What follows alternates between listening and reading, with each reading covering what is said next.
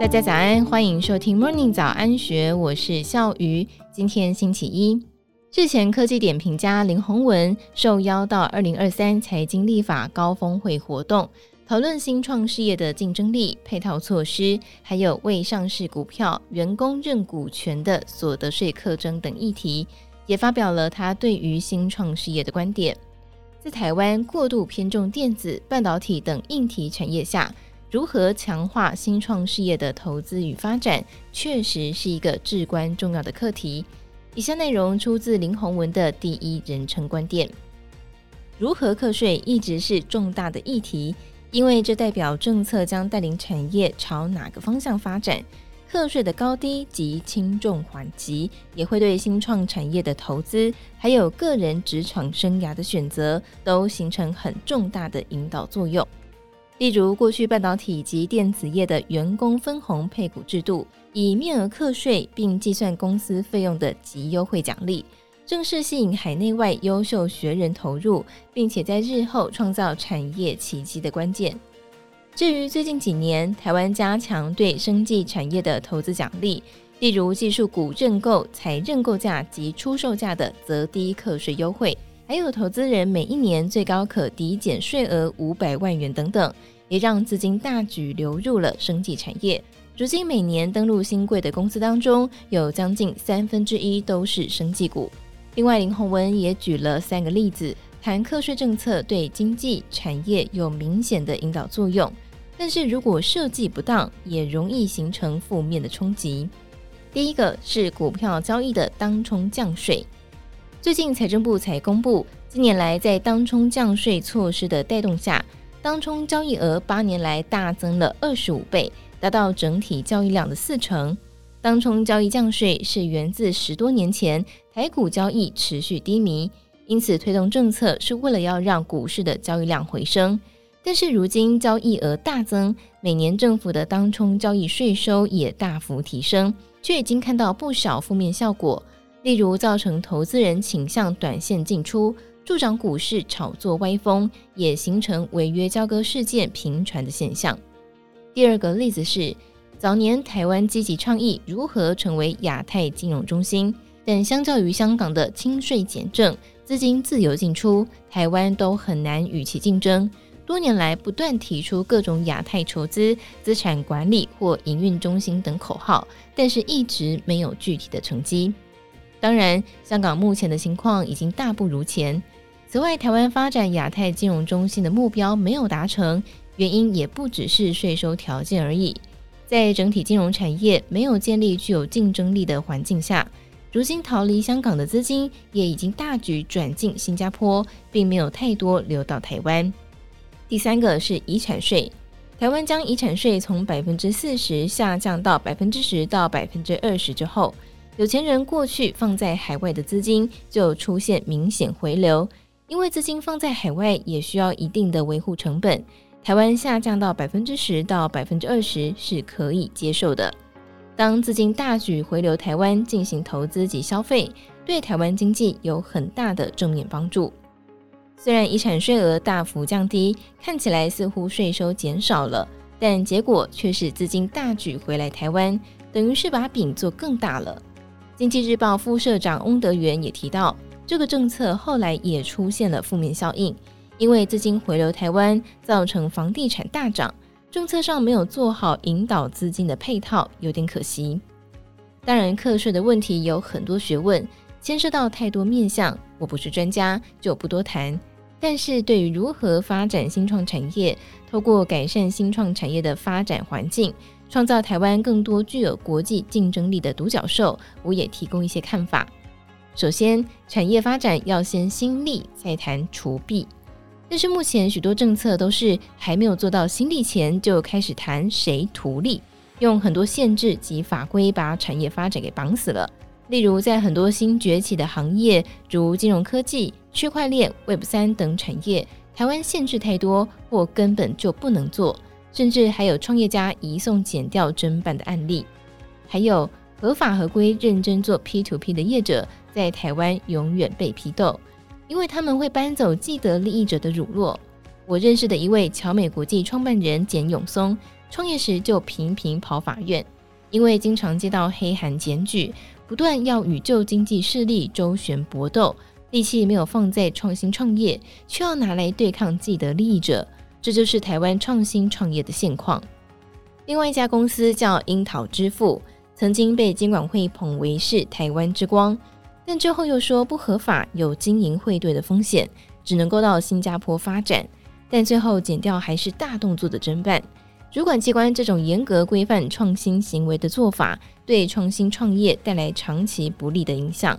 就像要驱动马车快跑，马要跑在前，车要在其后，才能够让千里马快步奔跑，拉动马车快速前进。但是如果一直想着要储币，不断地追究可能图利谁，就有如把车放在马前面，这样子马车跑得动吗？讲到马车，我想到马云之前做了一场演讲。他提到，汽车在二十世纪初发明的时候，英国曾经设了一个法案，规定汽车时速每小时六点四公里，跟人跑步差不多，目的是为了保护马车的利益。后来德国加速发展，美国更是全力投入，让美国成为了车轮上的国家，把握住由汽车向石油能源的转变。今年是台湾电子业发展历程当中很有历史意义的一年。因为包括工研院及第一家电子公司金宝电子，今年都庆祝成立五十周年。其中，工研院衍生出联电及台积电，是台湾半导体发展的源头。至于从金宝电子分出来的公司，有广达、仁宝及英业达，加上后来的宏基、伟创、华硕、和硕及鸿海，形塑了整个台湾电子业的版图。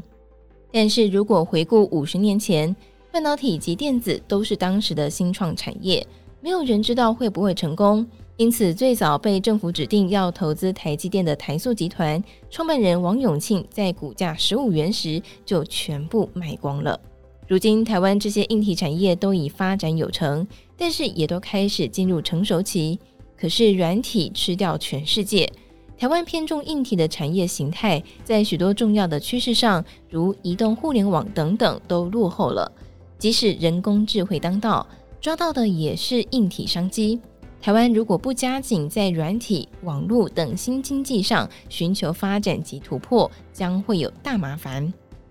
如今台湾发展新创，一样出现大家都不太懂这些产业的情况。如何创造对新创有利的环境，都需要在法规及观念上赶快做补强，才不至于一直偏重在硬体产业，也才能够让软体加值硬体。创造更大的企业价值，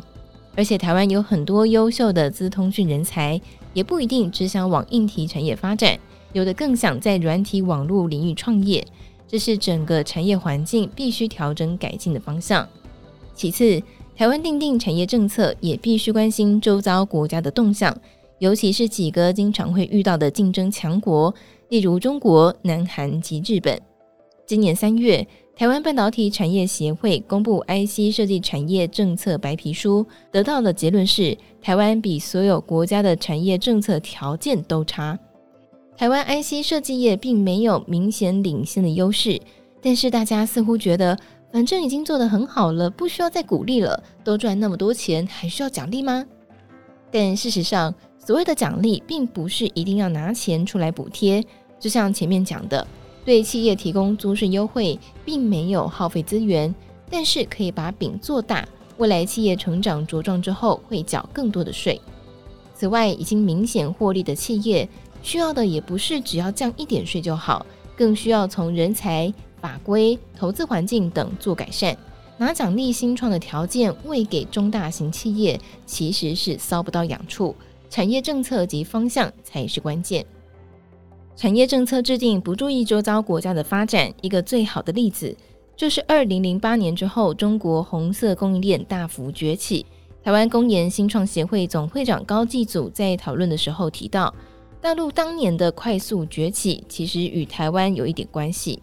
二零零八年是台湾员工分红配股制度走进历史的时刻，当时全球又发生金融海啸，因此引发了大规模退休潮。即便还在职务上的工作者，也都开始思考工作及生活要均衡发展。我认识的每一位竹科工作者，几乎每个人都买了一台贵贵的脚踏车，不然就是开始疯跑步。而就在同时间，也是中国大陆红潮发威的时刻。当时台湾开始实施分红费用化，但是中国大陆用将近五倍的薪资来挖角，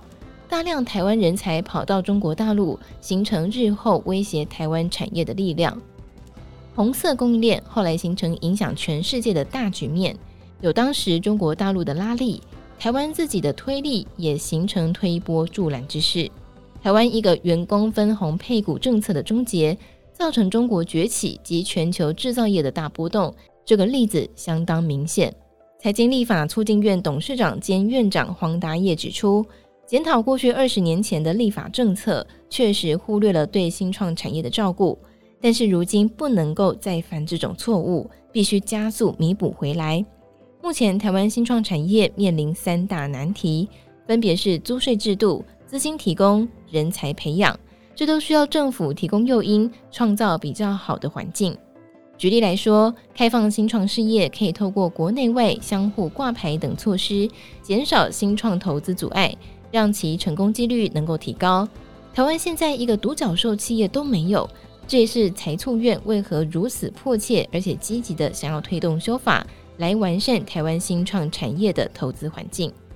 以上内容出自《金周刊科技点评》专栏，更多精彩内容欢迎参考资讯栏。如果任何想法，欢迎你留言告诉我们，或者是加入 Discord 群组一起参与讨论。另外，也别忘记订阅金州大耳朵的频道，以免错过我们的节目哦。也祝福您有美好的一天，我们明天见，拜拜。听完 Podcast 节目，有好多话想分享。想要提问却无处可去吗？别烦恼了，现在只要点击资讯栏下方的 Discord 社群平台连接，输入昵称就可以立刻问问题，与主持人互动哦。让我们一起在学习的路上不孤单，等你来加入。